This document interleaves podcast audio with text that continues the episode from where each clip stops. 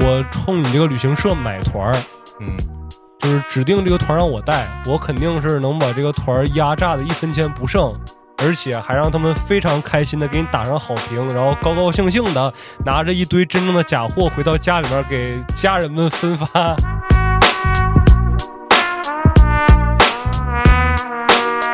年轻人也挺多的出入。嗯还有一部分是什么情况呢？那你肯定就是说有有些老人，比如说他夏天来了，嗯，那也得有子女给送过来。那可能子女跟那儿玩一段时间，然后子女就走了，然后把老人留下了。 你咋这么开心呢，这哥 不是？有点操蛋，听着不是这有什么操蛋？老人跟那儿待着度假，人家又不是不来接了，扔 了。你是以为把老人就给扔了是吗？从此就不再联系了是吗？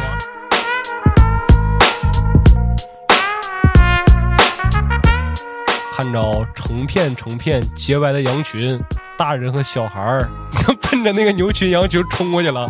跑着跑着，羊就四散奔逃，卷起阵阵黄烟。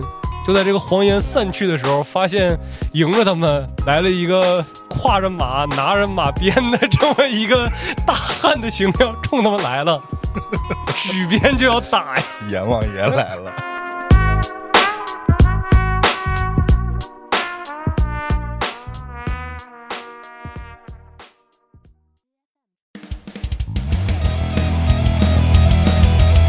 欢迎收听微客玩家，关注公众号后端组，里面有我们最新的节目推送，也可以联系小编进群跟我们一起交流互动。Hello，大家好，我是秋儿，大家好，我是小俊，建叔，好久没跟建叔一块儿录节目了啊，是啊，非常的想念他，真的吗？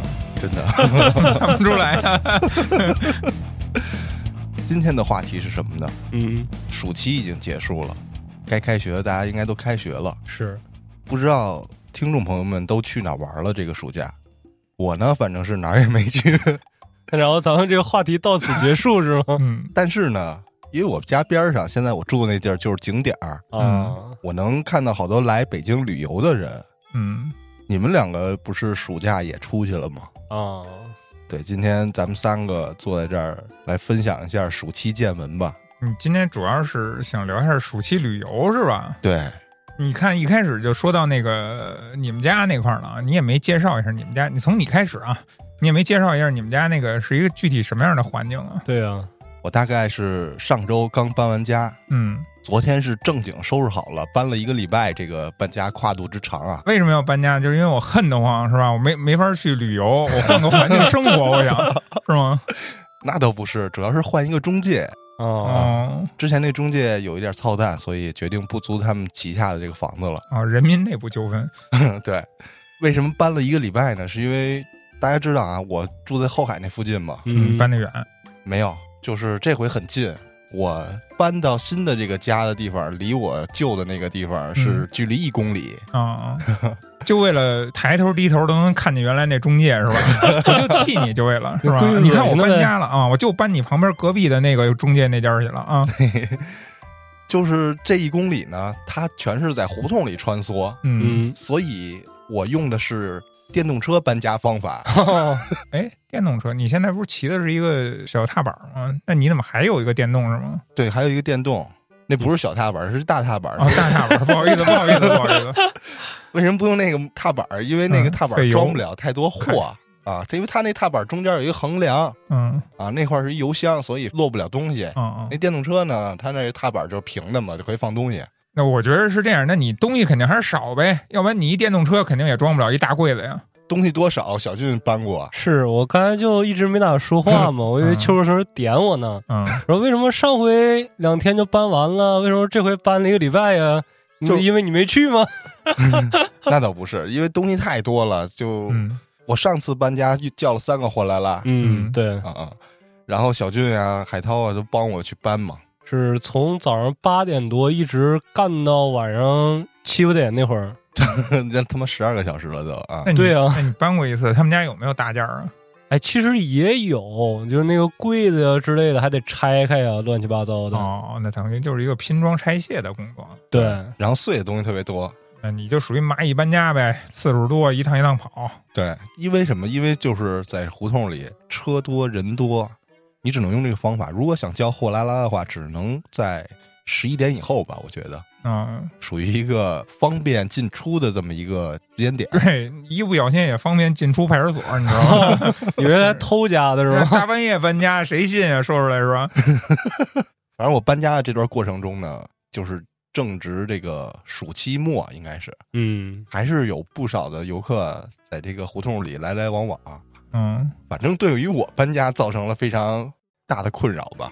哦哦，我明白你意思了，就是说你要不说这回想找我们聊这个，呃，暑期这个出行游玩这个事儿呢，是你现在住那个地方，等于你天天看游客是吧？差不多嘛， 嗯，然后还给你这搬家造成困难了，怎么困难？天天偷你东西，操，那也没有，就是这个运送的途中嘛，嗯、，哦，会经过好多的不好走是吧？呃拐弯儿啊，那肯定好多游客他会驻足下来观看嘛，拍照。嗯心想这啥那这么能驮？这一小小电动车放两人高是吧？大家想象一下，就是那个印度那个骑摩托车那个 砸地那种效果。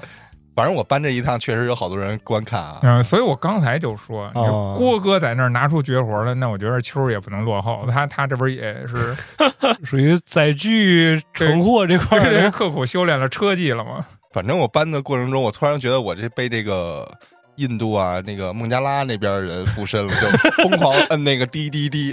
哦哦，你说这个还真有点那个想起来，就是但凡看那个去那边旅游那些博主视频，嗯，然后就那个呃三轮车也好，摩托车也好，那个包括汽车，这所有的喇叭一起摁，哇、哦就快炸了，就感觉就特离谱。我记得有一次有一个博主，我忘了是谁了，他去那边旅游，也不是旅游嘛，就是记录，嗯，然后住了一个临街的酒店。从早上起来，这车流开始多了之后，就开始听见他那窗外滴滴滴滴滴。然后他总结了一个，就是说这边的人呢，他不管你前面有没有障碍物，他们摁滴滴好像就是一习惯，就是喜欢，他就想摁两下就。是车上没有车载音响，自己自己来伴奏是吗？所以哎， 小俊，你这点就说错了，他们的音响声也非常大，也音炮都这音乐就跟这儿放着，嗯但是我跟你说。他这个音乐的穿透力远没有滴滴声的穿透力强。 因为那滴滴声尖呢，对你，你就是离远了以后，你发现那音乐声其实是没有那么明显的，但是那个滴滴声的此起彼伏，其实比它就更明显了。现在，啊，啊，那还是说回来，反正最后呢，就离这个南锣更近了。现在新搬过来的地儿叫秦老胡同，就是通着南锣那个主要的那条道上了。嗯，啊、反正这南锣呢是在这个暑期，应该是数千万人吧，嗯，不知道这么说夸张不夸张，因为没嗯具体看过这个数据嘛，嗯嗯，估计我得有个千万人次的这么一个观光了。挺火的。那个南锣鼓巷一直是一个比较有名儿的这种代表了北京胡同文化的一个景点儿了，对对吧？嗯，它是之一，因为你包括大栅栏儿什么的，这些都是出名儿的天桥那些地方，对吧？嗯啊但是它有它的特点嘛。所以你搬到那边以后，我就在想呢，有没有什么啊游客呀走街串巷走到你们家那个门口儿去看一看，探探头儿、探探脑袋呀？你觉得这个也是一个其中之一，大家可能比较好奇的地儿，因为真的是包括我自己是一个北京人嘛，嗯你们也是北京人，你们见过四合院吗？哎别别别，我不是北京人，就我也没见过四合院，嗯可能北京人有绝大多数都没见过四合院，对于这个四合院都挺好奇的，我也是，可能是之前有过这种游客啊去这个人家私人院落里去参观，嗯然后现在绝大多数的这种私人一个人可能就是一家子的那么一个大院啊，啊啊，不门杂，不是那种杂院儿的，对，门上都会贴着一个这个 A 4纸打印出来的，说私人院落闲杂人等免免进那种感觉他。不是他哦真有那种，他见着个院儿敞着门儿，他就敢进去溜达一圈儿的那种。对，现在也 有，因为我住的都是属于那种杂院嘛，不是一户的，就好几户在一个院里。嗯那，有的游客也会进去看一眼。呃，说实话，我小的时候生活的那个区域啊，怎么说呢，就是真的都是平房，然后都是这种胡同。嗯，它不是像这个老北京这种有名儿的那种老胡同啊，它是属于新时代的新胡同。哦，就是虽然是新盖的那种小平房，但是它也是有胡同那么窄的那种距离。我不知道你们能明明白我这意思吗？嗯是？吧？它跟那胡同基本上相似，但它并不是什么历史遗留的那种建筑，因为我是首钢这边的嘛，就是他们属于后期解决职工用房新盖的这种房，哦，但是也非常挤。最形象的形容啊， 贫民区，比较形象。我我想说的什么意思呢？就是说像呃北京那种老的那种胡同那种杂院儿，刚才说那种杂院儿，它会产生一什么问题啊？它很乱，它不是按那种正经规划，就一个大门儿，它可能有两个门儿或者什么样的情况都都是有可能的。就是一个四通八达的院对子。它带来一什么情况呢？就是你在那里边转的时候，有这么一情况，有可能你绕着绕着不小心绕人家去了，它是一死胡同，然后就到人家了那一院儿。那倒这个在那里面，在那个南锣附近倒没有这情哦，况。我不知知道在你那儿绕没绕过，我在哪儿绕绕过这样的情况啊？西单，道西单那边胡同我就绕绕到过这样的情况。我记得有一次到去人家了，对，就有一次去吃那个什么来着，反正那会儿挺早的，有那种涮那种小串儿的那种啊那样的那么一个店，在那胡同里找那个店的时候，绕绕绕就就一不小心就绕人家去了，进进屋了， 没没不到进屋就也就上个炕。 他是怎么着？他你以为那块儿能穿过去呢，但是可能那边是人家，然后就堵到那儿了，你发现。早穿不过去，但是那个已经到人门口了啊，他就没有那么明显的那个院门的概念，你懂啊？就是这意思。这个还行。现在它都是有一个你能看出来是一明显的一个院儿的门儿，嗯，然后你可以决定你进不进人家。 对，那你卖进去，你就是成亲了。那你当然，你要是进去说借点厕纸，咱也可以理解，是吧？哦，这是另外一个故事了。嗯，反正人家就是有的好奇就进去看看。当然，这绝大多数人他不会打扰你住在里面人这个休息嘛。嗯，那我也但是确实是你，你比如说，我家住这儿，我午睡呢，对吧？你不打扰我，你不敲门，你来十个人跟这儿当当当来回走，我也受不了啊。那是，但是这现象不会特别多。啊就、嗯还是有，有啊，那肯定有，人家也好奇，我也好奇。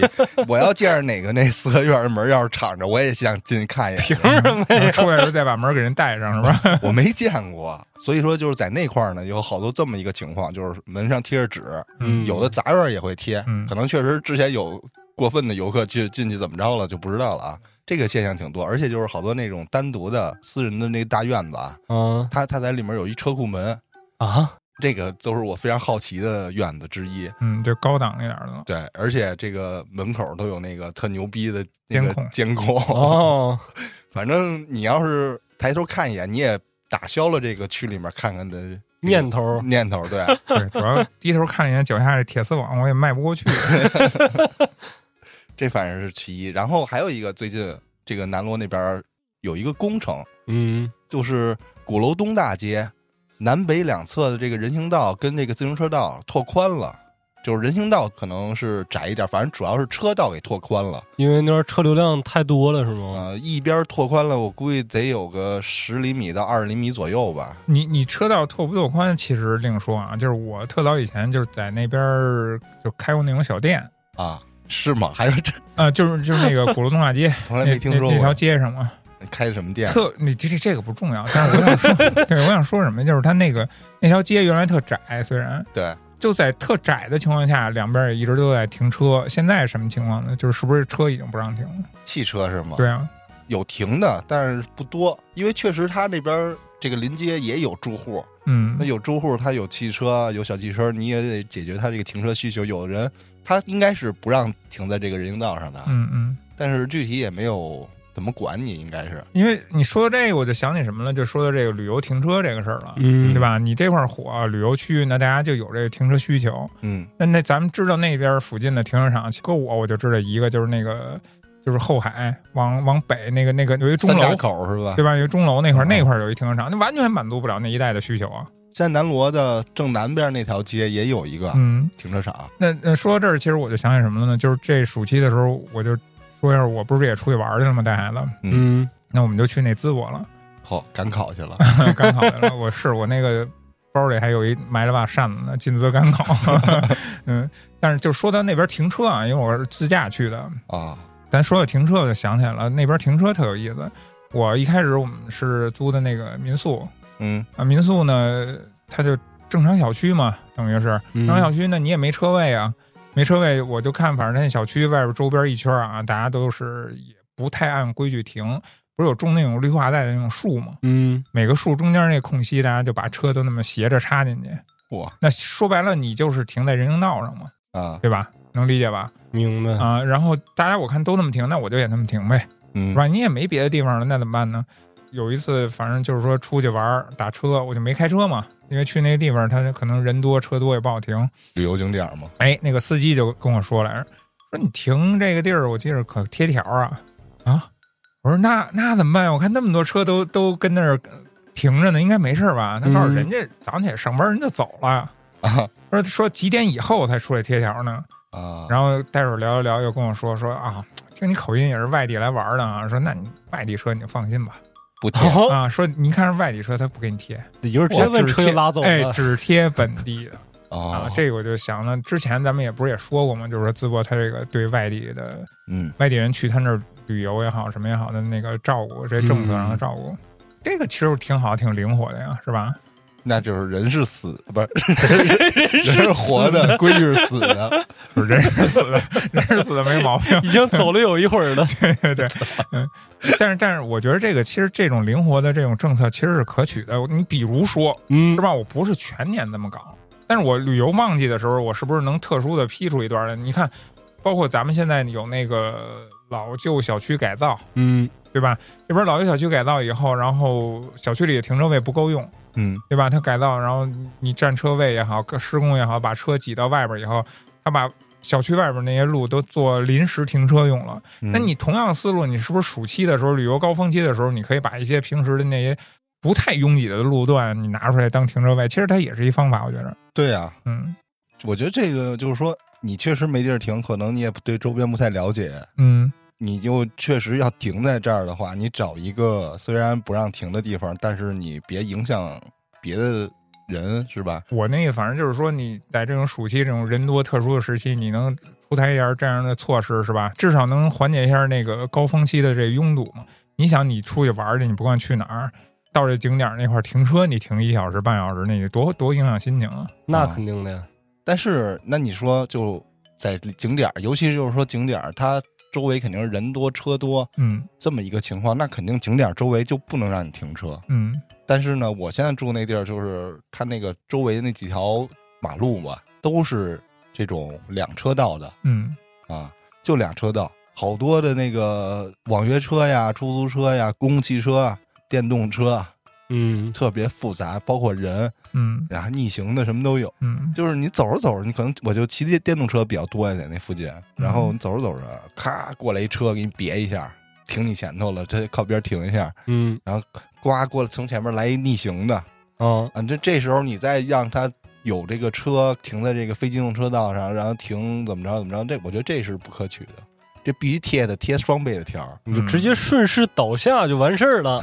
我明白你的意思，其实那情况确实是因为我刚才说过，我原来在那儿待过，我们那个路本来就窄，对，然后它又是那个，它是属于什么呀？属于旅游的那个区域的中心路段儿，就是人逛得多的地段儿。对，这种地方肯定是尽量别让别让车停了，但是别的地方，我那意思周边，这个是合理的，就周边你又不影响其他人，又不影响这路的对其他的车辆行驶，都可以，我觉得。嗯，大路上想想办法嘛。对说白了还是太集中了，都集中在暑假的这个阶段出来活动嘛。对，尤其是今年这个暑假，整个一放开了，这北京我操来人太多了，今年我记得刚到暑假那会儿的时候，在我这块儿听说的有一最大的那什么热门的消息，都是什么样的消息呢？就是全是那个西部，啊，新疆啊、西宁啊、青海、了嘛那些地方，就频频传来那些地方旅游的一些尴尬的、不好的消息。你们有听到吗？包括给那个景点儿建建围墙，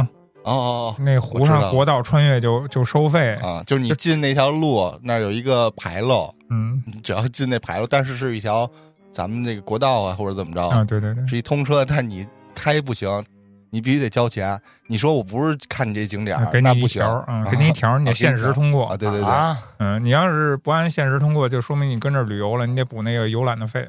那讲话，我到服务区，我上趟厕所，我超时了，那这怎么算呢？呃，他肯定还是给你那合理的那么一个大概合理的那么一个时间，但是他肯定之前也有人提出过质疑，就是说这个东西，那你堵车怎么算是吧？你有是啊游览的前面要有问题或者出车祸怎么算是吧？你都会影响我这个，当时你说不清楚这个东西，我觉得咱不不探讨那个了，但是细节咱们不探讨了。嗯但是就是说这事儿啊，就是说，我觉得啊，我觉得可能以前也有这样的情况存在，就可能今年旅游太多了，所以才造成的就是大家对这些好也罢，不好也罢的这些东言论增多了。啊！我看了一视频，就是大哥在那公路上就停车拍个照，然后那边那个景区里人就过来了，嗯你拍照了你收钱，交门票，你拍照都不行。反正这肯定是个别的极端的地方，啊，这嗯对有点抢钱了。我的我妈也反正也没遇着过，因为我没出去过嘛。那建叔刚才说你去淄博了，啊，你就去淄博了，我是整个山东绕了一小圈儿，哎呃呦其实也也没绕特别多地方，就海边儿嘛。啊去哪儿呢？我是一开始先去的那个烟台，本身啊是想去威海啊，知道赶吧海去是吗？啊，对， 赶海是一方面，真的是带着这心愿去的，但是确实咱们这边儿这个资源好像也没有那么丰富。看那个沙滩上怎么挖出来的帝王蟹呀、帝那王那蟹个扯视淡视频也只能看看了，我觉得啊。嗯，呃，然后先去的烟台，然后后来是怎么说呢？一路然后去的乳山。嗯大家如果要是说了解过的，都知道那块儿是一个那个养老圣地，我以为是一个生蚝圣地，它也是生蚝圣地 养殖的地方。然后从那个乳山回来，然后到的淄博，等于我是这么绕了一圈儿。先从海边儿走了一段儿，对，从北京出发，然后绕着海边儿走，嗯然后转回内陆这块儿，然后再兜回来，就这么绕了一小圈儿。我觉得山东我去过一次，嗯，它那海边环境确实我觉得挺好的。对，自然环境其实都没什么问题，都挺好的。那边人也好，也亲切，吃的也好，这些都没啥问题。但是可能就像刚才你提到那个南锣似的，是一样的，就啊看你怎么玩儿，对吧？你比如说，我们去那个，咱从那个，我们先到烟台开始说起啊。嗯，你要是说到那儿以后，你找一个小沙滩，沙滩那个海岸线都挺长的，对吧？甭管你玩哪哪一段儿，你找人少那一段儿，你待着都挺惬意、挺舒服的。嗯啊，那你要是说你非要找一景点儿，比如说我们也去了那个那叫什么蓬莱，哦，知道吧？知道，它那个有名儿吧，对吧？嗯它都有名儿。其实它就是它可能有点断崖似的，上面修了点这种庙似的这种东西，啊，就人文嘛，嗯就这种东西，那就哎就扎堆儿，停车也排队，停车场也远，然后你走那儿。到景点儿也好，到哪儿也好，就都是排队，坐缆车也排队，什么也排队。这一天，反正你玩儿的时间跟排队的时间能画等号，他那会儿我记得一直就人挺多的，打我小时候去过那一趟的时候，那会儿人就 多。我的意思就是说，看你怎么玩儿，对吧？啊 你要是说选这种大家都扎堆儿的景点儿，那就是人多。那你要是说你想放松，是吧？我就是我租一个地方，我租住这地方离着海边比较近，我天天散散步，啊我买买海鲜，自己做做饭，然后我 躺躺平。你是给自己退休踩点儿去 了吗？不是，那那倒没有，这块儿还真不算。那后边那个到乳山那个真踩了点儿 了，哦，嗯，相当舒适。然后咱说回那个烟台这块儿啊，嗯呃，海鲜，说实话，就是说你说吃海鲜吧，其实也没啥。到那边一吃，全是东北风格，就是生蚝、螃蟹东北小烧烤啊，遍地都是这个。啊，真正的好吃的就是山东的那叫什么？呃，博山菜是吧？你听说过？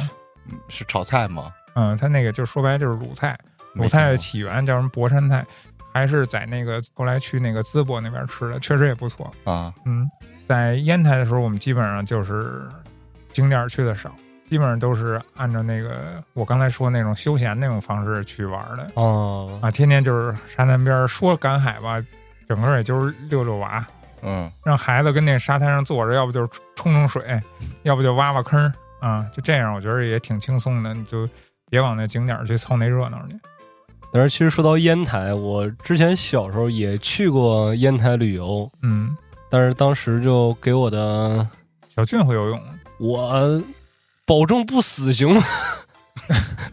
那我我实在听不出来这算会还是不会啊 就是怎么说呢？你要是给我扔进去吧，短时间之内我能保证我活着，他但要没人救我的话，应该就肯定得挂。 还是听不出来是会是不会。哟如会你经常会会游泳，游的不太好 吧？对对对对啊可对以对这么对理解啊。就可以这么理解。嗯当时给我印象深刻的是什么呢？当时去他们那儿的沙滩，他们管那个叫什么海水浴场啊，嗯我操， 然后人就巨多，嗯就是基本上就下脚的那样。虽然说那个沙滩很大，那个海岸线很长，但是还是已经超出负荷了。这个游客， 嗯我当时大概从那块儿和我爸待了一周，直到有一天，他就突然我从屋里边午睡呢，给我叫醒了，说走啊，干嘛去？啊？你怎么跟你爸感觉互换了一下？ 就左西他说 告诉我说走啊，我说 干嘛去啊爸？玩儿去， 我说玩去，我说嗯哪儿玩啊？我说去那个浴场，我说人人太多了，别去了吧。他说没事儿，今天肯定人少，嗯为什么？因为当天阴天了，啊，他选择在一个下着小雨、刮着大风的天气带我去 浴场里边游泳。那大风刮的，我感觉就跟刮刀子似的。然后那个一起风的那个水也浑呐，到最后泳也没怎么游，然后呛一鼻子那个水，脚上还还让那个贝壳拉了一大口 子。之后我就再也不想去海边了。对我刚才突然想起一事儿，就是我刚才不是说我们去那个蓬莱嘛，嗯就是那个仙岛，呃对仙蓬莱仙境，就是 觉得感受一般吧，啊一般。但是我突然想起那个在路上啊，他那边有好多那种酒庄，啊，嗯，看见好多那种葡萄酒庄园，你知道吧？它那个统一的是什么呢？就是欧式大古堡的风格啊，啊！我不知道为什么都给修成那个风格，但是我为什么要提起它呢？你知道吗？因为很违和是吗不？是我，我都说到这儿了，你们还是不知道，那我就好着重提 一下。您讲讲我看到那个，就曾经那个电影《西红柿首富啊，哦王多鱼先》，生，对，里边他们那个住的那个城堡哦，看见了，，啊，就是路过看见那个城堡啊我操，然后这么着我才才去关注了一下他那个周边的这种葡萄酒庄园的这个古堡啊，啊，特别多，就各种各样的，全是修成那种欧式的特别巨型的古堡。那为什么呢？我不知道，啊所以我拿出来说说，我也没操查，我没查，我没查，就是我对它我不感兴趣，我觉着合理，因为我觉得合理。你你葡萄酒是那个欧洲的，它流行那个欧洲的那个动不动拉菲吧什么的，是吧？它流行那玩意儿，它能上价儿。那所以大家都给装修成欧洲的那种风格，我可以理解嘛，追逐人那个经济价值，可能为了也是。哦，但是我就就说呀，就那一路全是这这种东西，哎呦，这东西不就扎堆儿吗？嗯啊，你这样，我也那样，我也不能能一另类的，那人家那觉得可我是一另类的。嗯，不是，那可能也就是那一段儿啊，那土地土壤也好，什么也好，它可能更适合种植葡萄，是吧？嗯，酿酒技术可能它气候什么的都更合适，是吧？嗯，呃，这个咱就不太懂了。但是我觉得那个欧洲古堡稍微有点 违和。刚才秋儿不也说了吗？这有这个养老之旅啊，啊，这个烟台我觉得就就一般吧，就算一般。然后环境也挺好，很干净，那个城市也什么都挺好的。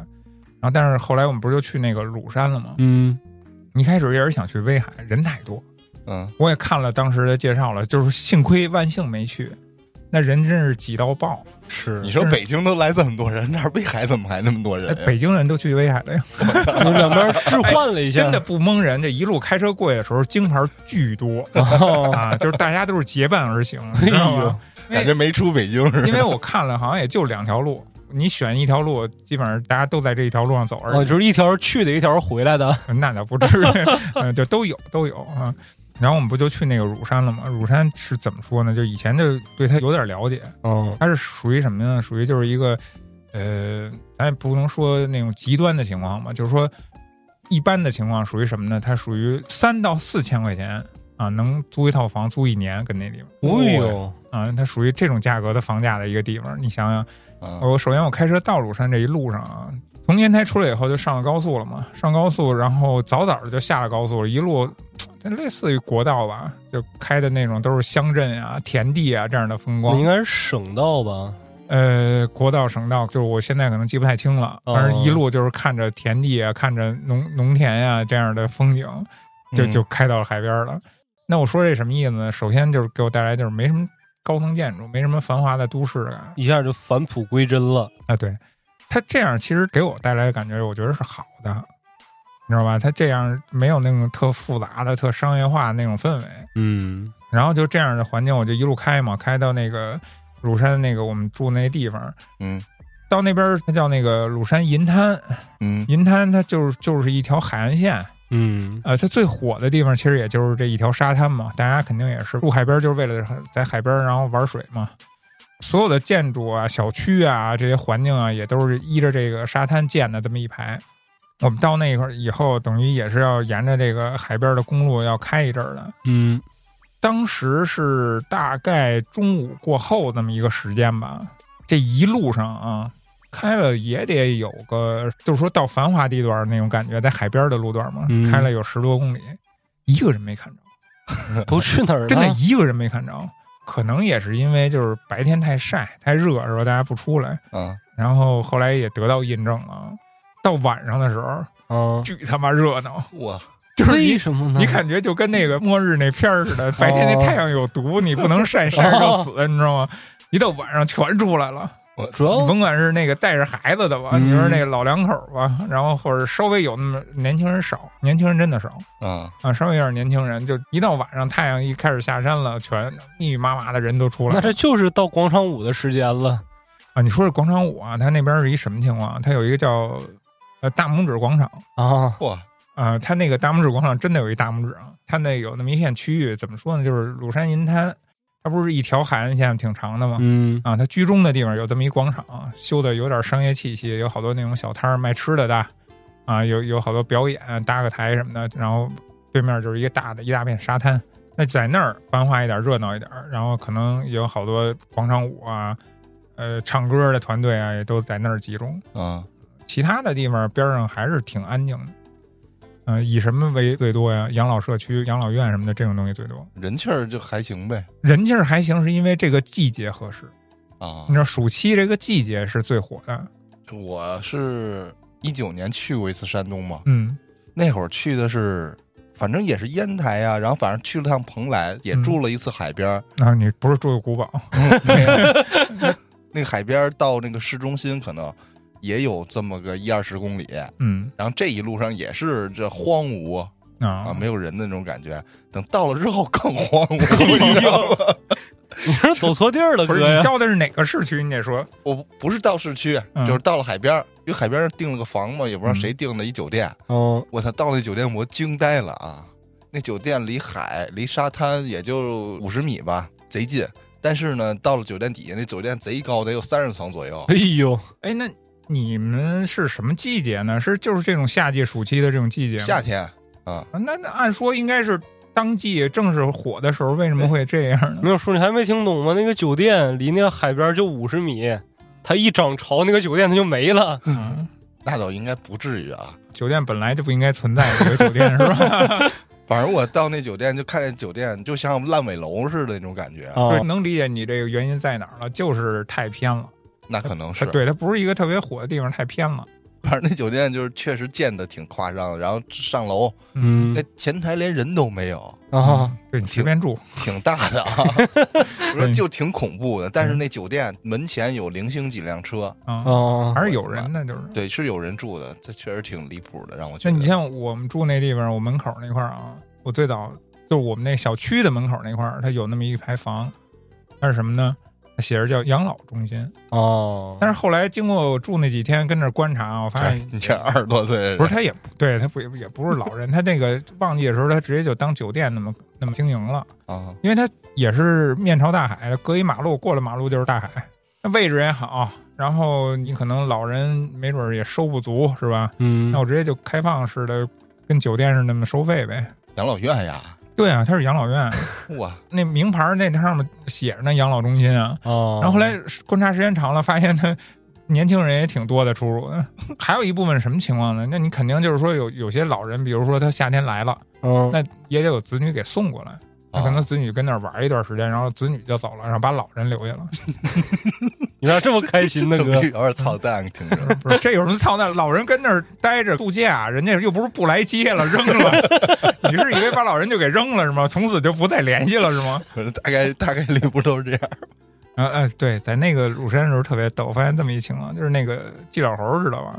知了猴啊，嗯、白天的时候出门，我出门的时候老看，就是一堆老大爷捡去捡什么的，拿那个鱼竿粘， 啊然后。山东就有吃这个文化但是一般不都是吃那个从土里爬出来的吗？啊，那分时候嘛，这对吧？爬出来了已经爬出来了，你不吃啊？那是什么东西啊？就是长翅膀以后那个很少。哦啊，你知道，蝉你不知道吗？我不知道啊。啊啊，，叫法不一样嘛，知东西你了知道吧？我我知道那个昆虫，但是我不知道那玩意儿还能吃。啊啊，嗯，也是，他们那块儿都是草，他们那儿没树。对呀、知了猴，你知道它是在土底下先活个三年七年，怎么着啊？嗯，然后只有那一天晚上，它就爬到树上去了。 而且那玩意儿正经卖的非常贵，一只几块钱。啊，然后呢，有人就吃这个嘛，就在夜里应该是 趁着他们破土而出的时候，就在这个树干上，你就看到那个季节有好多的人啊，打着手电在那树林子里走来走 。去太吓人了。他晚上从那土里爬出来嘛，然后爬到树上没爬多高的时候，你直接一逮一个，一逮一个，对，你一逮就是几块钱呀、这闹着玩呢。你逮一把，你试试多少钱、你自己数数，数学好的话应该能算得出来。 那会儿，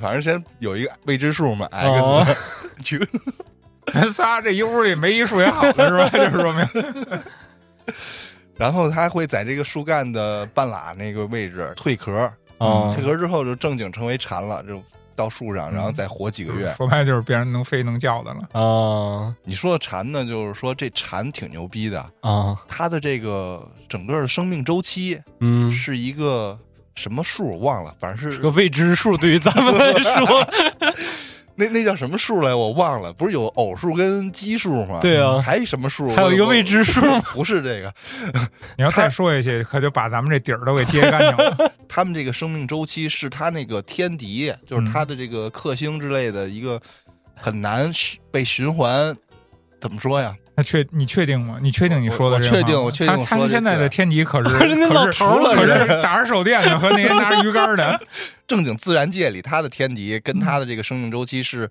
有一个很长时间的跨度，就是说在循环三十几年或者多少年之后，嗯，这个物种才会遭受一次天敌的这么一个嗯毁灭的威胁嘛。这这我听说过，就是跟他人这口老个龄化，不是跟他那个破土这个出出土这个时间是有讲究的，嗯他总能留一批他们的人在土里边保持着这个存活率啊。对，反正是感兴趣，大家去网上查一下，我也忘了前 一两般天一。般人应该不至于对这东西感兴趣。呃，但是你一听这个，确实挺怎么说，挺神秘，挺挺 挺那什么的，嗯，挺不可思议的。反 正，见证了百灯夜行的时 刻。呃它这个叫生命周期啊，是一什么数来着？那哎个我都不要再忘了纠结这个数了。啊那简叔继续吧。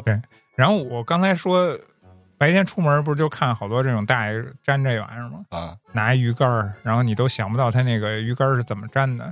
嗯就是你正常，我记着我小的时候，他们都是拿那个自行车那个内胎，啊，他们那种胶皮嘛，啊你烧一下，它不就黏糊糊的？啊，拿那个粘吗？ 还能吃 吗？你听我说呀，现在都拿什么粘呀？就小时候你玩没玩过那个玩具？就那个，就一扔出去就跟一手似的哦扔出我去知就粘道哪儿那那个了，哎然后叭一蹬就咔就回来那个。现在都拿那玩意儿粘。哎呦，哎，一开始我也想呢，我说这玩意儿能粘得住吗？后来把大爷那个拿回来，自己还试了试，真粘得住，哦，有讲究。你能找得着是吗？我现在都找不着这 个一开始我跟你说，真的，一开始我也看不着，啊，然后就在大爷的指导之下，你就发现一问题，就是说，你只要跟那儿逮一会儿，哦你发现那么一两只以后，你就特变得特别容易发现它们。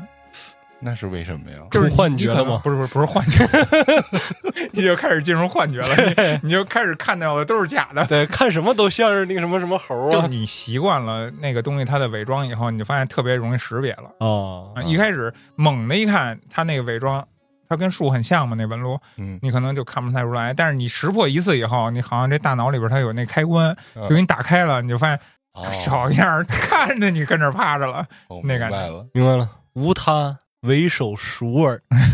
然后我刚才说没说完呢，就是它有一什么技巧呢？你虽然是拿那小手也好，什么也好，你去粘什么粘它的翅膀，嗯，你只要一一从后边一粘上它那翅膀，它就哦跑不了了。这飞不走了吗？嗯，然后那个怎么说，就非常大，那个类似于那种油罐儿，哦，大爷把那种油罐子系腰上。我跟那儿路过看那大爷跟看他那儿抓的时候，那罐子已经装满了。哇，你就说这个东西它有多多吧？那个罐子大小咱们先不说了，我觉得那大爷出来应该时间也不太长，就那会儿功夫就给装满了，那是不是是他那个位置，他那个地方真的非常多。我我跟那大爷聊了会儿天儿，然后我们一块儿把大爷那个武器拿回来也试试了试，啊？就说话的功夫就能抓个十来只，那你后来尝没尝这个著没尝名没的尝没尝，我并不感兴趣。还一什么特点呢？就是跟那边买菜啊，发现好多那种、就当地那个老爷爷嗯，种菜那种菜农，他嗯，可能就是周边有地啊，自己家那个，哎，拉着那些东西骑个车呀、什么的就过来摆个小摊儿跟那儿卖。最大的特点是什么呢？就是菜又少又难看，哦，啊，你知道吗？就那个菜，你甭管是土豆也好，青椒也好，萝卜也好，什么玩意儿的，就是真是自己家种的，看那就那小堆儿，就那一小板儿， 你买了就没了， 就那点儿东西，长得七扭八歪的。那有人从他那儿买有吗？啊，那也便宜，就买那个味儿，其实还比那个现在那种长得都一模一样的那些东西，哎，味儿还更好。就是哦发现你说这个，我想起看了一视频，就是说那个博主说说那个现在在菜市场门口说是自己家种菜的那些老头老太太们嗯，啊，他们都是在菜市场下班之后去捡呃那些人家 剩下菜市是 场吧？哎 呦，生的那菜叶子，那是我大意了， 然后早上起来到门口卖 去。 嗯，我大意了。哎，但是刚才你们也说那个乳山生蚝了，嗯那个生蚝确实不错，肥美，嗯，让我这也赶上那个日本动手之前吃上这波了，是吧？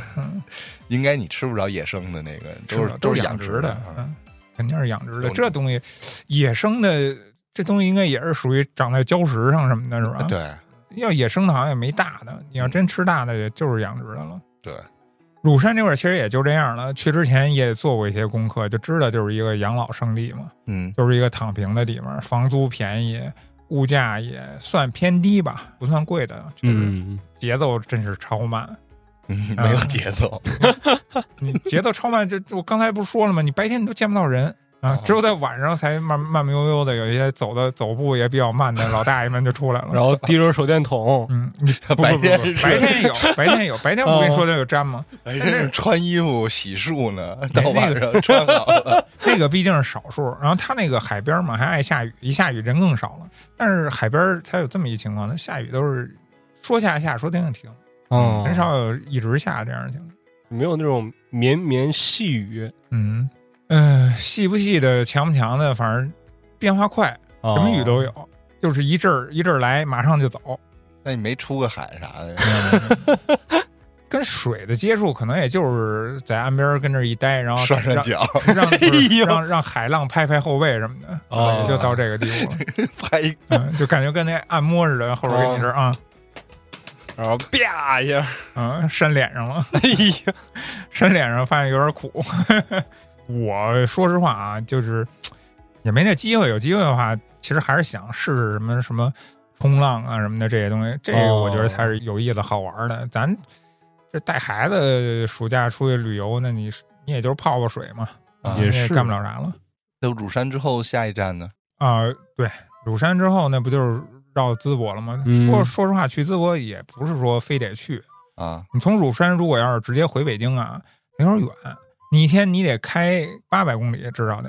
啊，好，一天八百公里，累死了。就这么一个想法之下，想着中间歇一站，知知道哦吧？？这么着，然后就去淄博了，就正好，呃淄博也想试试他那个淄博烧烤，淄博烧烤啊，就就就慕名而去了。去的那天好还下着雨，然后到了淄博呢，那第一件事儿那不用说，那咱就先尝试一下烧烤呗。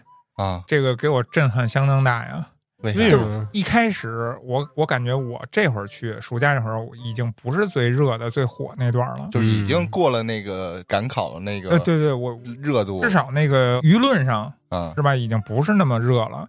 我就觉得应该还好吧，不会再那么火了吧？嗯，嗯不是，然后我们就找那烧烤摊儿去尝试的时候，真的太太震惊我了。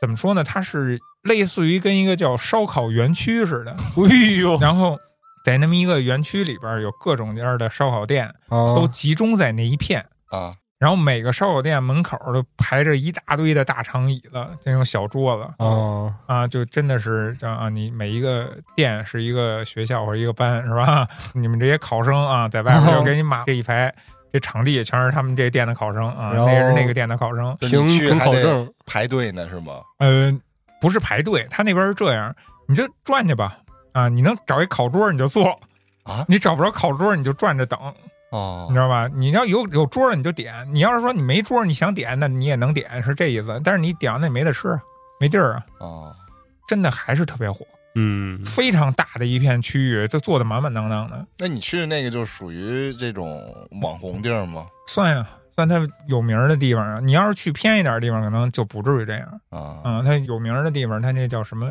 牧羊村烧烤什么的。哦，然后它是什么特点呢？就是说为什么都码在外面呢？因为它不都是小炉子吗？哦，太他妈热了，是明白你想吧，了那多少人，一人一炉子，那泡在那一块儿，我就我就到那儿以后，我马上第一眼看到什么呀？就是一大堆光脊梁的老爷们儿，哦，我操，真的就所有人都在光着，然后汗流浃背 我这么热，啊，真的巨热他们不是给烤好了上是吗？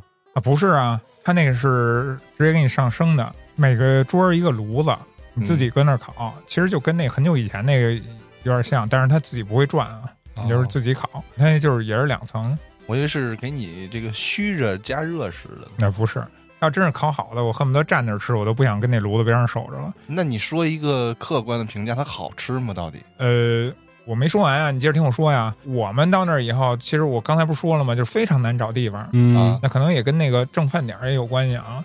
人太多了，最后就找什么地方啊？就是外户外已经没地儿了啊，啊。包括那天还下着雨呢，下着雨当然有它有棚子，那个那个能遮雨，但是户外也没地儿了。户外没地儿怎么办呢？进屋里吃，更他妈热了。是啊，他屋里还开着空调，开着空调吹着跟没吹是一毛一样的，没有是一点空调的感觉。主要就是他还给你烧着嗯炭呢对。对对，你就是除非你站在空调那块儿站着去，然后你站那儿还发现有一大堆光着脊梁老爷们儿也跟那儿站着 呢。这空调说：“操，这高端局。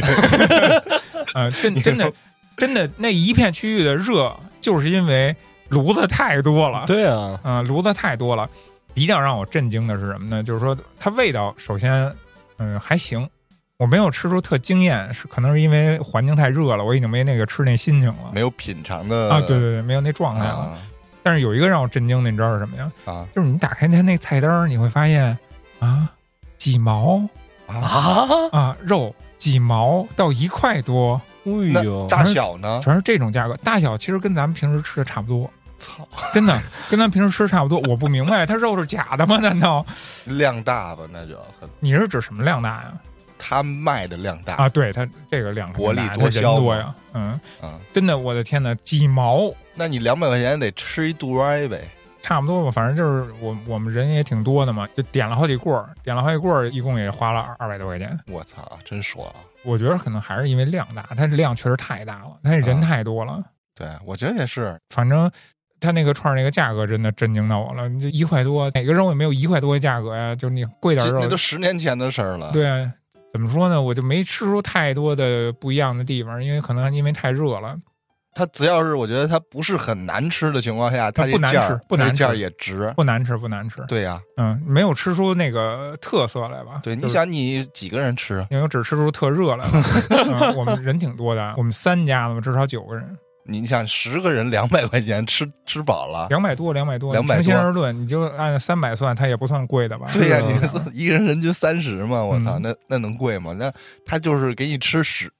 哎 呦，这个应该就不吃了，这就算 了。举个例子啊，嗯开个玩笑，他就是难吃的话，我觉得这价格也也可以。你毕竟你也没受伤，我觉 得是就那倒不受是伤的情况下，嗯啊，但是烧烤这东西，我觉得我我可能就没有什么太大参考性啊，就哦我这块儿建议、可以去尝试，因为毕竟它这个东西它没有一开始那个火爆，以后它还属于一个特色，我觉得还值值得去试一下。嗯然后，但是我有一特别推荐的，其实就是刚才我好像也提过一次，就是那博山菜就那卤是吗？啊，对，鲁菜，鲁菜的起源叫博山菜，啊，你说鲁鲁菜正经那个啊对八大山菜系里的对那对，鲁山菜山东这菜系这起源，我也是听人家这么跟我说的啊。啊，就博山菜这个东西啊，我关于讲究我不太知道，但是找了一个就是比较有名气的，然后比较老牌儿的，嗯呃，拿着号排队的，等了我一个多小时的那么一个店，哦吃了这么一次嗯啊，确实不错。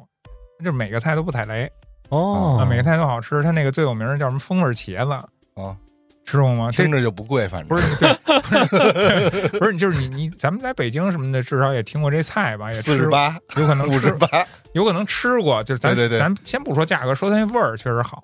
啊，就是明显能感觉就是在咱们北京这个美食荒漠，就很少能吃到那种炒的那种味儿，每个菜味儿都特别正的。这么其实这种馆正经咱北京菜就是结合了好多鲁菜，嗯，北什么家常菜、京菜，就好多鲁我菜。嗯不想提北，京菜，因为一想北京菜，我觉得没什么菜，没什么好吃的。京酱肉丝这估计应该都是什么鲁菜改过来的。哦，说实话啊，就这出去玩儿啊，你甭管到哪儿，北上到东北，南边儿咱川菜什么。呃，湖南啊，那种各种风格，你包括南方，然后广州啊那边儿清淡一点儿的味道什么的，各有特色，各有好吃的。就咱北京啥也不还没有，真是啥都不行。我觉得鲁菜算是那种能登大雅之堂的鲁一菜个可能菜系唯一的特点就是咸，咸吗？对他们咸，他们口味儿或者是比较重一点，啊、然后量大，嗯，量大大不过东北，拿这方面还是盆往东北上了，了嗯这东北是第一的，内蒙是不是量也大呀？呃大非常他吓们人，应该没什么区别，他们啊就是东北偏西和东北偏东，就是怎么说呢？ 这个假期的时候，我不是也从内蒙来着吗？嗯当时我就更夸张一点，我是带团儿走的嘛。嗯你是去当导游去了哈？哎，那倒也不是导游，叫研学老师。哦就，是嗨说我的我我不是能听懂的歌是团里边儿能听懂的叫领队，哎，对对对对对对带团的，就是说本地带团的人，当地的接待的人叫导游，明白吧？啊嗯嗯然后当时吃饭的时候，就明显能看出来两极分化，嗯就是要不然这波客人来之后特别吃得惯，你就桌上那些东西一扫而空；嗯，。有那种夸张的，真吃不惯的，就是吃完饭之后那桌上菜几乎一口没动，什么菜呀、他怎么吃不惯？就是草地上那些什么牛羊肉啊你你要说草地上那些，我们确实是一般人都吃 不惯。就是那些什么草地上牛羊肉那些，但是啊当时也有点夸张，我也吓坏了。包括嗯第一天应该是去牧民家里面感受一下当地牧民的生活嘛，嗯加上那个草地老乡他确实实在，嗯上那个饺子就是蒙古那汤饺子，嗯啊他是拿那种拖地的那个大铁桶，嗯，哐哐拎了两桶，连饺带汤，来吃吧。知道是吃饭，不知道是给给牲口牲口拎的泔水什么的。呃，但是那个味道怎么说，确实不错，它但是它叫什么饺子？叫汤饺子，那它什么馅儿的呢？羊肉馅儿的呀。啊，那没什么区别啊，汤就是煮羊肉或者煮牛肉煮出来的那个汤，然后往里面下饺子，容器埋汰点儿。嗯，容器也是干净嗯的，就是夸张点儿。嗯油鸡桶那样是吗？还有那对对个对水桶啊，水桶就是最早最早那种我知道了。电影老学校那个呃啊白塑料白铁的那种的啊似的，铁桶，对，大铁桶哐哐拎来两桶，说来吧，盛 吧，快。所以多少看着还是有点吓人。然后这个不吓人，就是铁锹烤肉是比较狠的， 嗯那个是应该在第四天或者第五天徒步大兴安岭的时候，什么嗯意思？还有旅我游项们我目，们有一个环节叫徒步大兴安岭，那得有多少人走不动啊？对， 我以为你要说走不出去 呢， 我也想问呢，到那一天还剩下几个人了？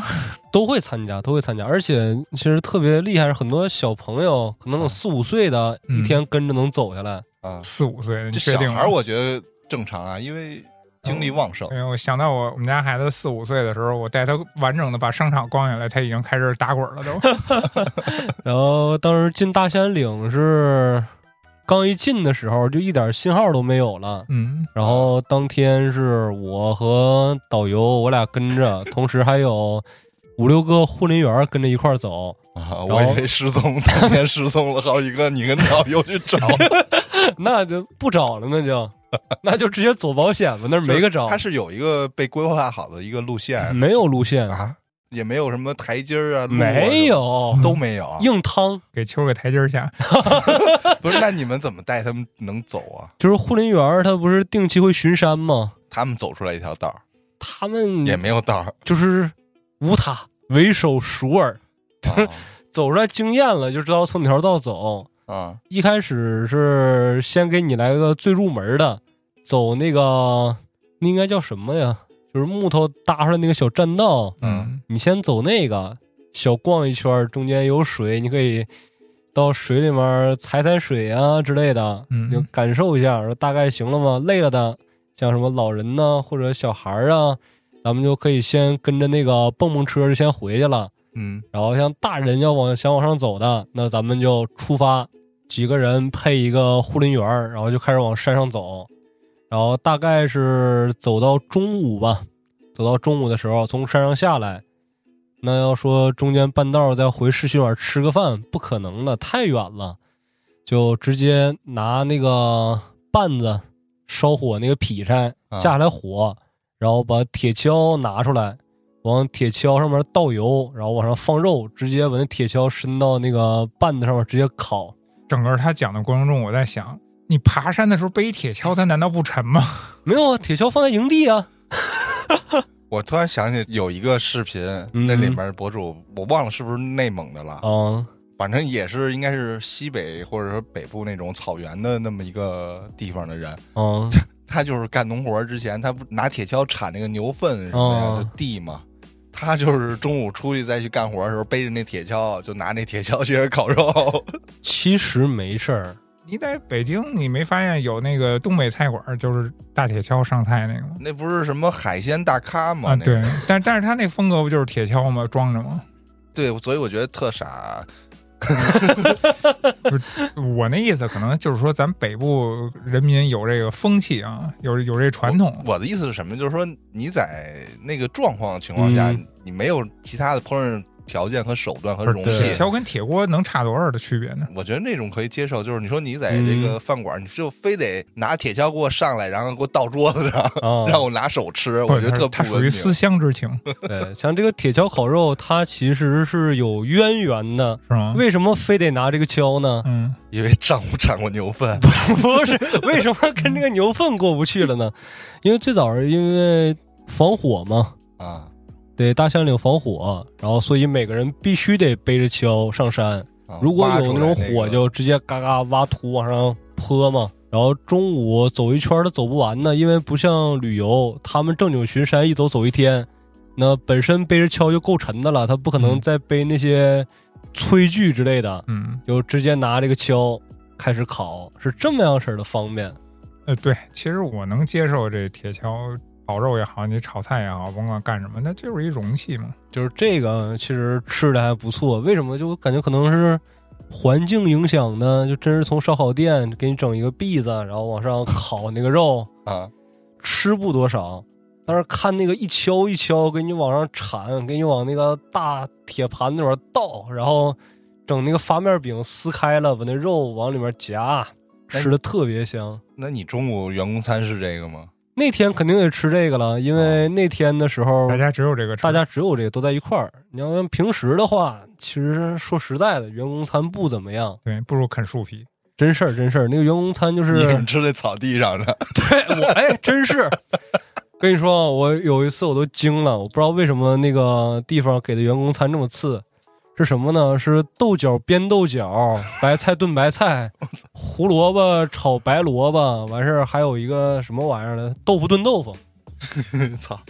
就其实这些原材料能组合在一起叫一锅乱炖，哎 但是非得给你弄出来，代表有好几个菜，因为他们有餐标的，啊必须得是几个几个。几个菜 是吧？，对，但是那几个菜其实说白了就是一个乱炖。那你到桌上可以来一遮罗，其实有的分地方吧，像那种小一点的私人的那种的地方，他吃的不会太好，反倒是什么地方吃的好，就是那种国有的，啊，就比如说这个地方国家鼓励你草原，你不要再过度放牧了，你搞绿色经济。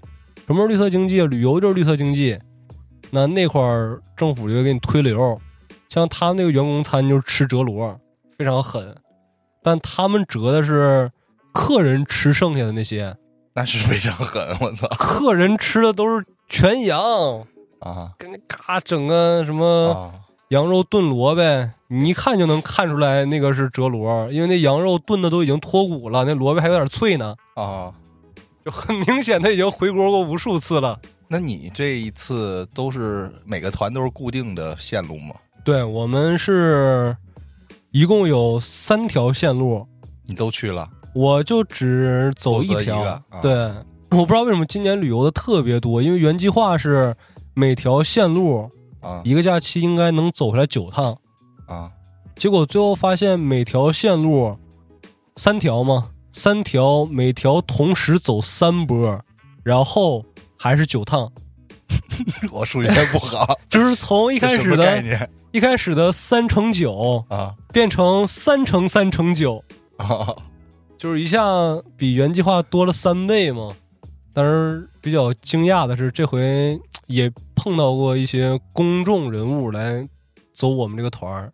明星哎，对，比如来自北京的俩鹏儿，俩鹏是什么东西？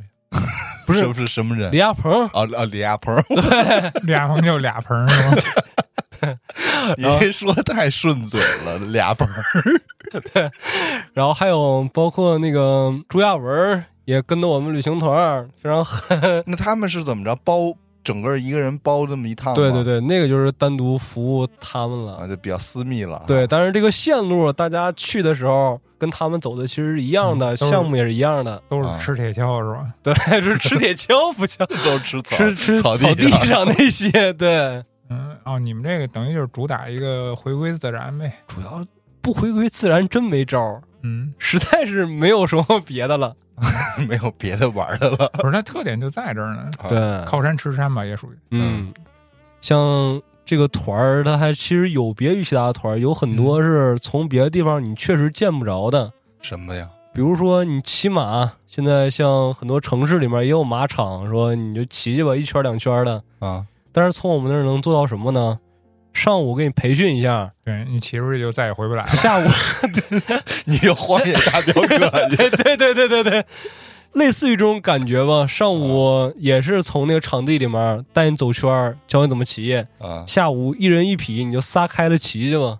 哦，什么时候你骑尽兴了，你回来，然后咱们再一趟车回去。那我中途要是失误了受伤怎么办？啊哎，不会的，蒙古马是矮脚马，矮是吗？对，多矮啊呀？哇，这么说吧，那小矮马那个矮的那个程度，那跟你家那狗哦再那高一点儿，那那再高那一倒点也儿吧不至于。一米四啊，一米五啊？哎，基本上也就那样了。哦，他也不会太快。哦，会特别快。基本上你要是不常骑的话，你不会让让它它太走那么快快的。对，啊，而且中间那些教练们呢，也是随机从这个场地里面溜，一看那马跑起来了，他直接一夹马凳，直接就追上去，就给你那叫停了就。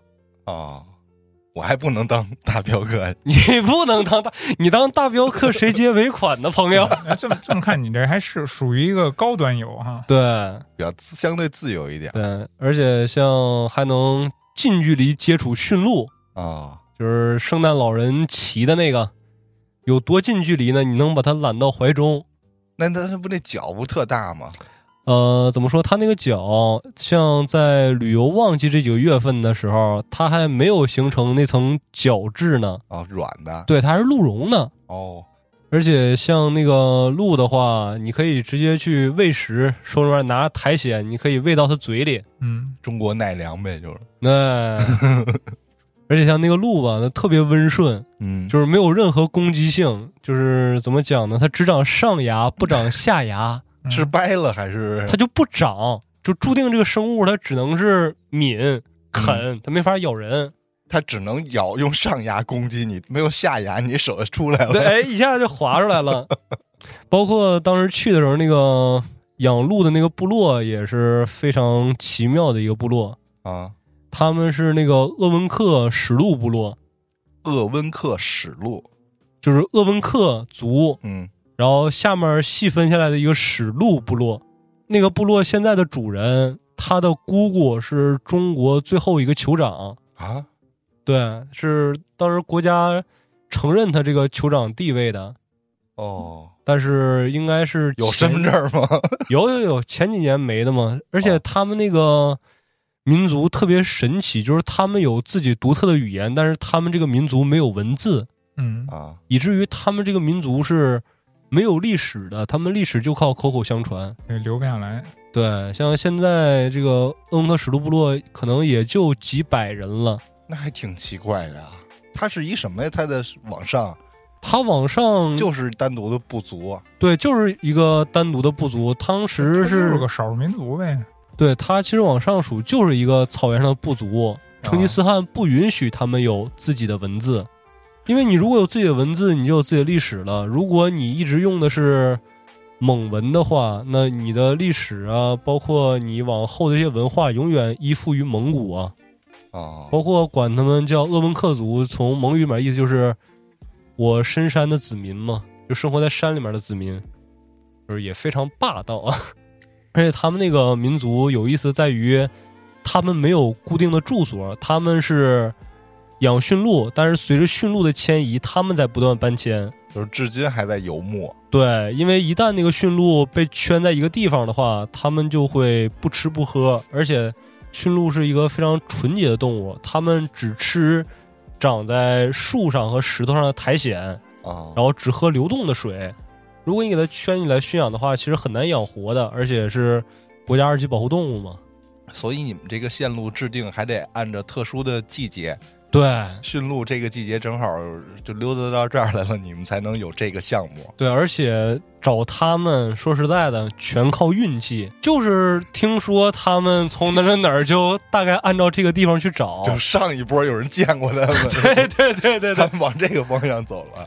你看他刚才说的，他不是也属于正规景区吗？他是有一定的地方能上去到的，然后在野生的地方，那你就得靠那个人人了嘛，那不是？啊， 对，因为像大兴安岭里面，你只要一进林子，一点信号都没有，嗯，而且没有路，唯一的路可能就是一个仅能供一人通过的一个消防通道、消防公路叫，其实就是沙土地。你就想那什么吧，你就想那个看鲸鱼、看海豚，那出海那不也都是随机的吗？嗯，就是看运气，你撞上了，哎，那你就看着了；你撞不着，那运气不好嘛，你只能说你这趟是为他们去的，然后有别的收获了，那就。嗯，而且像去这个史都部落的时候，比较有意思是什么呢？就是每次进山之前都得跟他们特意讲好，跟游客们啊就是千万得跟紧，不管有什么事情，立刻跟领队说，我们可以停下来等你，但你不要自己走，因为那个林子里面它会有熊啊、猞猁啊、狼啊，这些都是有的。哦，就是你们这个不能保证游客的十分安全，就是是只要跟着我们是绝对安全的，但是你要自己走就不一定了，因为这些部落呀，他们养自己的猎犬，而且他们的猎犬是放养的，他们会认识熟人，但是你要陌生人去，他们出于自己的领地意识保护啊，有可能进行攻击，吧啊，而且这不是危言耸听，因为有一回我们是周二到的那个部落，但是周一的时候就有一个雄鹿，而且成年的雄鹿被熊给吃了，哦，就是他们自己养的那个鹿，对。哦，就是早上出来转悠一圈儿的时候，发现哎，之前那个大个儿的那个雄鹿怎么一直没看着呢？然后他们会有自己的手段去根据足迹也好啊，或者什么也好，就去找。结果找到的时候，那个鹿已经能看着，让那个熊都已经开膛了，身上都是熊爪子印儿什么的。我操！对，所以说很危险，不那能乱走。那你特地强调了一下，就是证明在你担当领队在那个环节的时候，有好多人都自己出去了呗。哎呦，就是这个怎么说呢？可能自己单独旅游的时候，大家的这个意识还是比较清醒的，但是一旦走团儿的时候，啊，其实大家可能会因为一种兴奋的感觉而整个人变得神志不清，这个是可以理解的。但是我不能认同这种行为，我只能说，就比如说骑马那天吧，我在车上肯定会特意强调，我说大家上马的时候一定要从马的左侧上马，包括不要站在马的后面，然后不要大声喧哗，不要尖叫之类的。从车上一说，大家哎，好的，没问题，好的，小军老师。然后等一到那马场，那小孩儿啊，我他妈来了，就冲着那马蹄子后边冲过去了。哎呦喂，那个大人也是开始哎来拍照，哎嘎拍一张拍一张，拍着拍着就冲那马屁股就去了，我操！就是非常的惊心动魄，因为不是说故意怎么怎么样，就是那个马其实特别危险，对，他不是每一个游客来都是为了骑马来的，也有人是为了起飞而来。对，留一个专属的足迹。 因为有时候跟他们说说马呀很危险呢，但是他们不相信，在他们的认知里面，马是特别温顺的，尤其是看到蒙古的矮脚马之后，感觉这跟嗯中原的高头大马有点根本没法比有点瞧不起人家了。那出现过这个过程中被踢的吗？呃没出现过被踢的，我们保证了每一个游客的安全。嗯但是在保证游客安全的时候，有一个教练被踢了，也不是被踢了吧，就是被踩了一脚。啊，当时那个小孩儿他确实是有点操性啊，就是从马上面大喊大叫，导致那个马受惊了。马上的那个教练他是非常熟练的，把那个马停下来之后，就把孩子往下放，放下来的时候肯定让孩子往旁边走啊。啊，结果那个孩子兴奋的就去摸马屁股去了。那个马抬起一脚就要给他踹飞的时候，被另外一个马下面的教练眼疾手快一把给推出去了。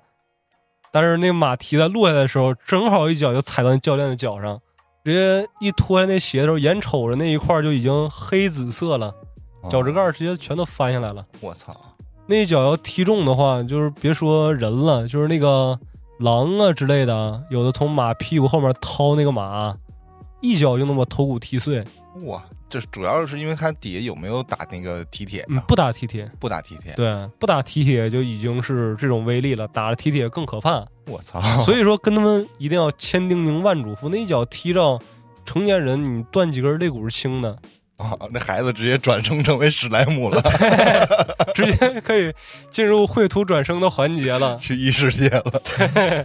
像这种有意思的事儿特别多，但是也有那种真把我吓坏了的事儿。啊，那天有一个什么情况呢？就是上午带着大家徒步的时候，我裤子刮坏了， 然后下午我就没法再进山去攀登了，我就从车里面等着他们。但是就像建叔刚才说的是，那个内蒙的雨也是来的特别快、特别急，而且阴晴不定，天气预报是完全不准的。就在游客大部队们进山的时候，大概进了能有十分钟吧，开始下暴雨了。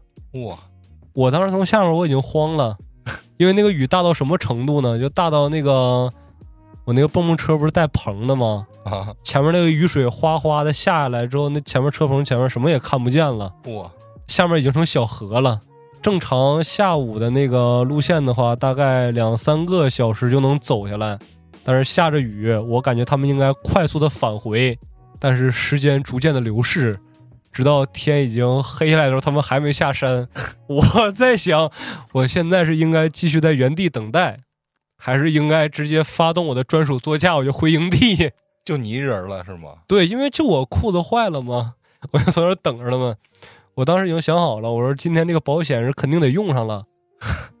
为什么？因为那一趟大家综合的身体素质特别强，啊，就是走下来那一小段儿试验阶段的时候，大家体力都是非常充沛的。所以说，进山的人不光有年轻人，还有四五岁的小孩儿，而且那一趟还有七十多岁的老人。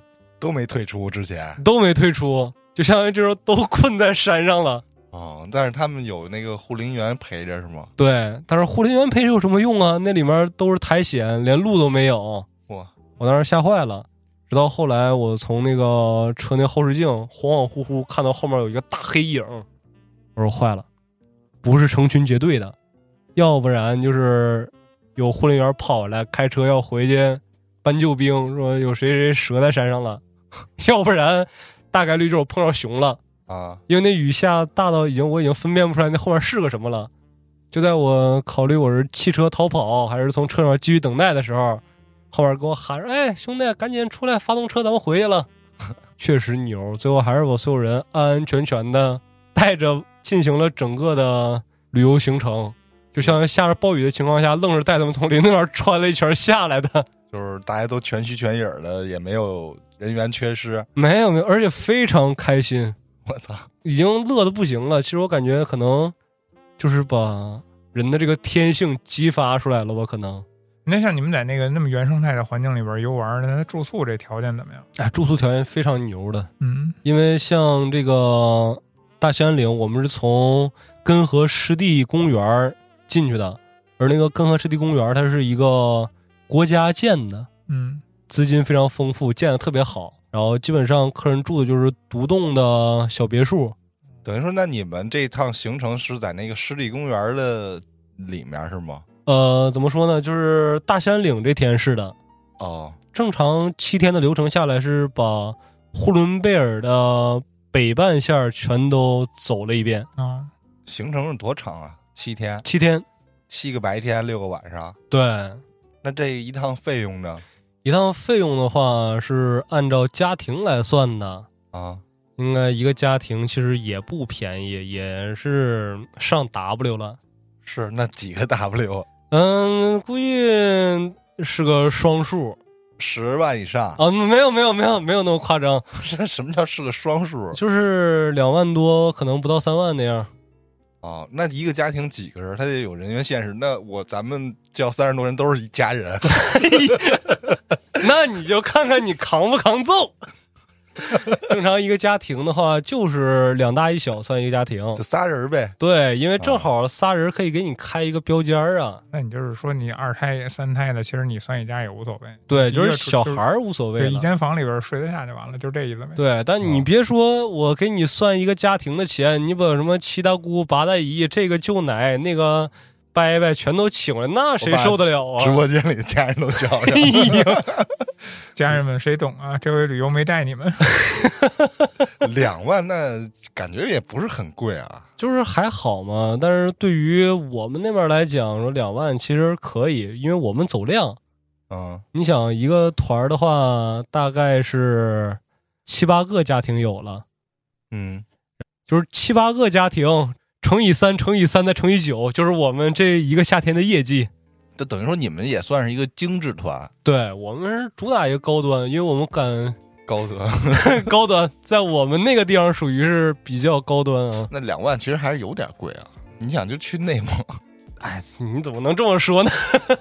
但是怎么讲，就是我们这个团儿尽量能做到整个流程下来，你不会在此期间看到其他任何旅游团儿。啊、就是你们这个线路比较牛逼是吧？，对，就是规避开所有的其他团队，让你嗯肯定是玩的尽兴。你像骑马那天直接把马场都包下来了。而且也不卖你玉石。对，哎对，这一点非常重要，就是全程不进店不推销。那我想买行吗？哎，就是这个地方 没，有这个地方就是最可恨的了。这我们团儿给那个导游开的价格特别高，因为导游特别稀缺外聘的，嗯，给他们开工资特别高，就是为了不让他们推销，不让带进店。但是他们虽说没有带进店，但是他们开了自己的网 店，他们拿出来卖了是吧？对他让挨个扫码了，我再让加他微信了。哦，成之后微商推销。了，哎，对对对对对。但其实这些导游非常厉害，因为我知道的，我们那块儿有一个导游就不说名了，说名他得让人砍死。就是他之前干什么事儿呢？他就是专门接那个坑团儿的，啊，就是比如说，三十块钱一天是不是那个？就比如说这个团儿，秋哥，你要来内蒙旅游，啊正常你来内蒙玩一趟，你可能得花七八千吧。但是这个团儿让你来内蒙旅游，一样的线路，一样的时间，我只收你一千，来不来？你要是来的话，你感觉你占了个大便宜是吧？啊，但其实旅行社这边不亏，但是那个导游他干一什么事儿呢？就是我花双倍的钱，我冲你这个旅行社买团儿，嗯，就是指定这个团让我带，我肯定是能把这个团压榨的一分钱不剩，而且还让他们非常开心的给你打上好评，然后高高兴兴的拿着一堆真正的假货回到家里面给家人们分发。我就说他绝对是一个什么这学那学的大师，就给人洗脑特别厉害。就导游能跟旅行社买团，对，哇，他就属于一个传奇导游了，当然这个传奇是加引号的，因为在疫情那几年，他平均一年挣一两百个哇。他作为一个导游，他还不是一个团队，他就是夏天的时候在内蒙，冬天的时候直接飞到南方接着带。三亚呗，对，就各种地方他就开始带，像这种挣钱非常多的。对这种跟团游，我一直特抵触。嗯我已经好像没再跟过团游过了。哎有那个去四川去过一次，那个那个那个山上嘛，那个进藏似的，哦报了一日游的团，呃，那个礼堂那边那种是吗？类似吧。爸爸妈妈、父母这辈儿特别吃这个这个东西，他们嗯，就是一说低价，怎么怎么着我都行，我就一百块钱嘛，对，只要价低，你把我怎么着都行，让我去了就行。我就不特理解不了这点，三天两晚，就只是因为便宜，那你去干什么去了是吧？你把这个主次这个东西你已经给搞混了。但是这次比较让我意想不到的是，就是带这些团儿、这些家庭里面的家长，基本上都是九零后。哇，对，这是我非常意想不到的。八五后、九零后居多，像先生说，其实应该对这东西特别抵抗。但是我跟他们聊的时候，他们的意思就是说，我如果去其他的北方城市或者南方城市玩的话，我肯定也不跟团儿，我也自驾。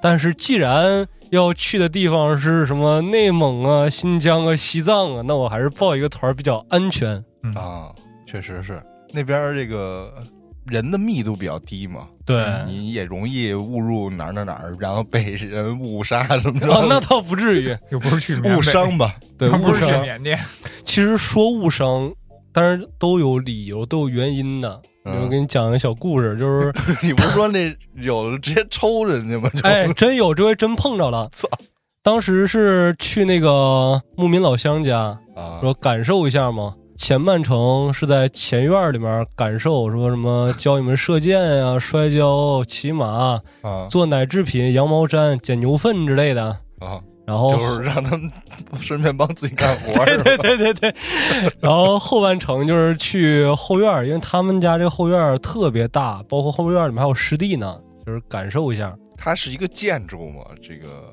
他那个家，不是啊，就是几个蒙古包，然后后 我跟面你说拿网围栏给围上了。那就叫后院了对啊，啊。划归他们的草场嘛。行，然后当时也说了，说从草地上面看到任何的畜群，不要去靠近，啊，他们有潜在危险的，不听。一到后院儿，看着成片成片洁白的羊群，那个大人和小孩儿就跟撒癔那儿，哎，我他妈来了， 奔着那个牛群羊群冲过去了。啊，啊，当然没有牛群，就是因为没有牛群，他们看那小羊感觉没什么危害，嗯，就去了。那羊胆子多小啊，他们追，他们就跑，跑着跑着，羊就四散奔逃，卷起阵阵黄烟。就在这个黄烟散去的时候，发现迎着他们来了一个挎着马、拿着马鞭的这么一个大汉的形象，冲他们来了，举鞭就要打呀。阎王爷来了后来就给拦下来了吗？啊，就说说游客游客，他也不理解呀，嗯，这谁家的牧羊犬？为什么他不理解呢？因为有很多，咱不是说侮辱谁啊，但是有很多这些羊倌、牛倌，他从小就是游牧为生，他没有说正经上过多长多长时间的学，他可能有的连自己名字都不会写，连汉语都说不明白。嗯你跟他讲道理，他有自己的道理，他的道理就是这些羊群是我负责看着的，你给我捣乱，回去我的雇主骂我打我，那他不可能找你们。那现在你给我捣乱，导致我的工作完不成，我就打你们。就是都是童年的阴影，对他现在人生造成的影响。对啊，就是说白了，那不就是比较原始一点儿其实就是原始一点儿，而且这种事儿你很难去说。我跟人家说，我说不好意思，不好意思，不懂，不懂。他说那来到草原不懂这儿的规矩，你们是哪儿来的呀？怎么怎么地，怎么怎么地。啊？最后还是跟他们那个牧场主打电话，然后一沟通，然后说：“哎，没事儿了，但是以后不能这么干了。啊，”就是这种情况还是会发生的。就是一个不小心， 那个你客户就要挨抽了对，其实这个分分情况，啊你要像那个杨官，要是骑着摩托过来的，啊！他就好沟通，这事儿能拿钱解决。但他要是骑着马过来的，就很危险了。 就是这么区分，因为你想，他骑着摩托过来，他两只手肯定得把着把，是吧？ 但是他要骑马过来，他一个手牵着缰绳，另外一个手上有啥，你可就不好说了。他也许是一根马鞭，但他万一是一根马棒怎么办？我操，这一棒子下来就是也就基本上了。然后还有一个是什么呢？就是你们刚才说那个叫什么什么什么猴儿那个知了猴儿啊，对对对，知了猴儿。你们一说这个昆虫类的，就让我想起来了一个我们那块儿的昆虫，啊叫草耙子，不知小道昆不虫知道嘛。它有什么别的名称吗？还有一个学名叫蜱虫。哦，比虫好像听过。是那个盯人的那不撒嘴那个哎，对，嗯啊但是大部分人可能知道蜱虫，就说有蜱虫你就拿烟头烫它，拿鞋底子抽它。嗯不能使劲啊蹬哈对，但是在我们那块儿有一种这种蜱虫的，我也不知道是变异形态还是什么形态。嗯，正常的蜱虫都是棕红色，也有黑的，啊但我们那块儿有一种灰白的。那个东西叮完人之后，它有毒，就是半个小时你要不送医院做手术，这人基本上就可以撇那儿扔了。这么大毒性啊！对，但是它变异的概率非常小，可能是几万分之一的概率吧。啊而且蜱虫这个东西，就是草耙子，它不会主动过去叮你，它只会在那个草尖上面待着。你一走一过，你要穿短裤，你可能刮着那草了，它就顺着你的腿就上去了。但如果你就是长裤、长袜、长袖，这其实一点问题都没有。但是当时啊，就有一个游客朋友吧，可能是实在热的受不了了，还是怎么着啊？反正中途就是把衣服解开晾汗儿来着，然后回到营地，我们也说了，挨个脱衣服检查，他也比较跟着，就也不跟着大伙儿一块儿检查。这是怎么检？你们检查就是互相检查 嘛，女士进很简屋单里那面那，姑娘你过来检查一 下是吧哎？呦，嗯，检查一下，啊，反正都是女一士家子，互相一家子为那也单不位就是女士都进房间里面，男士就从外面就直接脱了互相检查了。嗯，啊，但是这位先生呢，他比较跟着，就扭扭捏捏，但是人也很多呀，就是真是不小心把他给忘过去了。直到第二天，他发来了一个图片给我们导游，给我们导游吓坏了，嗯就是后腰那块儿那个蜱虫已经巨大个了，拇指盖儿这么大吧，连夜送医院，然后又转院，啊，然后签免责声明，然后给你做手术。最后治疗方法其实没有什么太好的手术手段，就是把那一块肉给你剜下来就完事儿了。啊，就是导致说来内蒙吃了这么多天肉，自己也留下来一块儿，也非常的合理。这也提醒大家，如果想去内蒙的话，尤其是要进那个草地什么的，一定穿长袖、穿长裤，它再热它不会有多热的，嗯，因为那块儿是干晒不能学那个什么荒野求生，就是光 着屁股去啊，，那 不行，那就直接就撂那儿了。不是你主要你得对自己负责任，你不光是大山，你海里边也有海蜇什么的，被嗯蛰一下不也有那种要人命的吗？嗯然后你各种环境，你对你自己不负责任，那谁能对你负责任？所以最后这个又落到了安全这块儿了。对，还是旅游的话啊，一个是遵守当地的规则啊，嗯，其实说这么多也没用。这 你警你要钟是长鸣，事故未灵嘛。不是你要是对于自己不负责任的话，想干啥干啥呗。那今天这过多咱也不说了，咱就聊到这儿吧。对，今年暑期的这个旅游，整个市场都非常火爆啊！也不知道听众朋友们都去哪儿玩了。你也可以在评论区里留下您今年这个旅游时候遇到的好玩的事儿。那这期咱就聊到这儿，感谢您的收听，咱们下期见。离开这浮躁的城市，离开这些才近的人们，请喝杯酒，然后到离别。而明天我就会穿越过传说中的地中海，可惜我身上没有指南针。来到阿姆斯特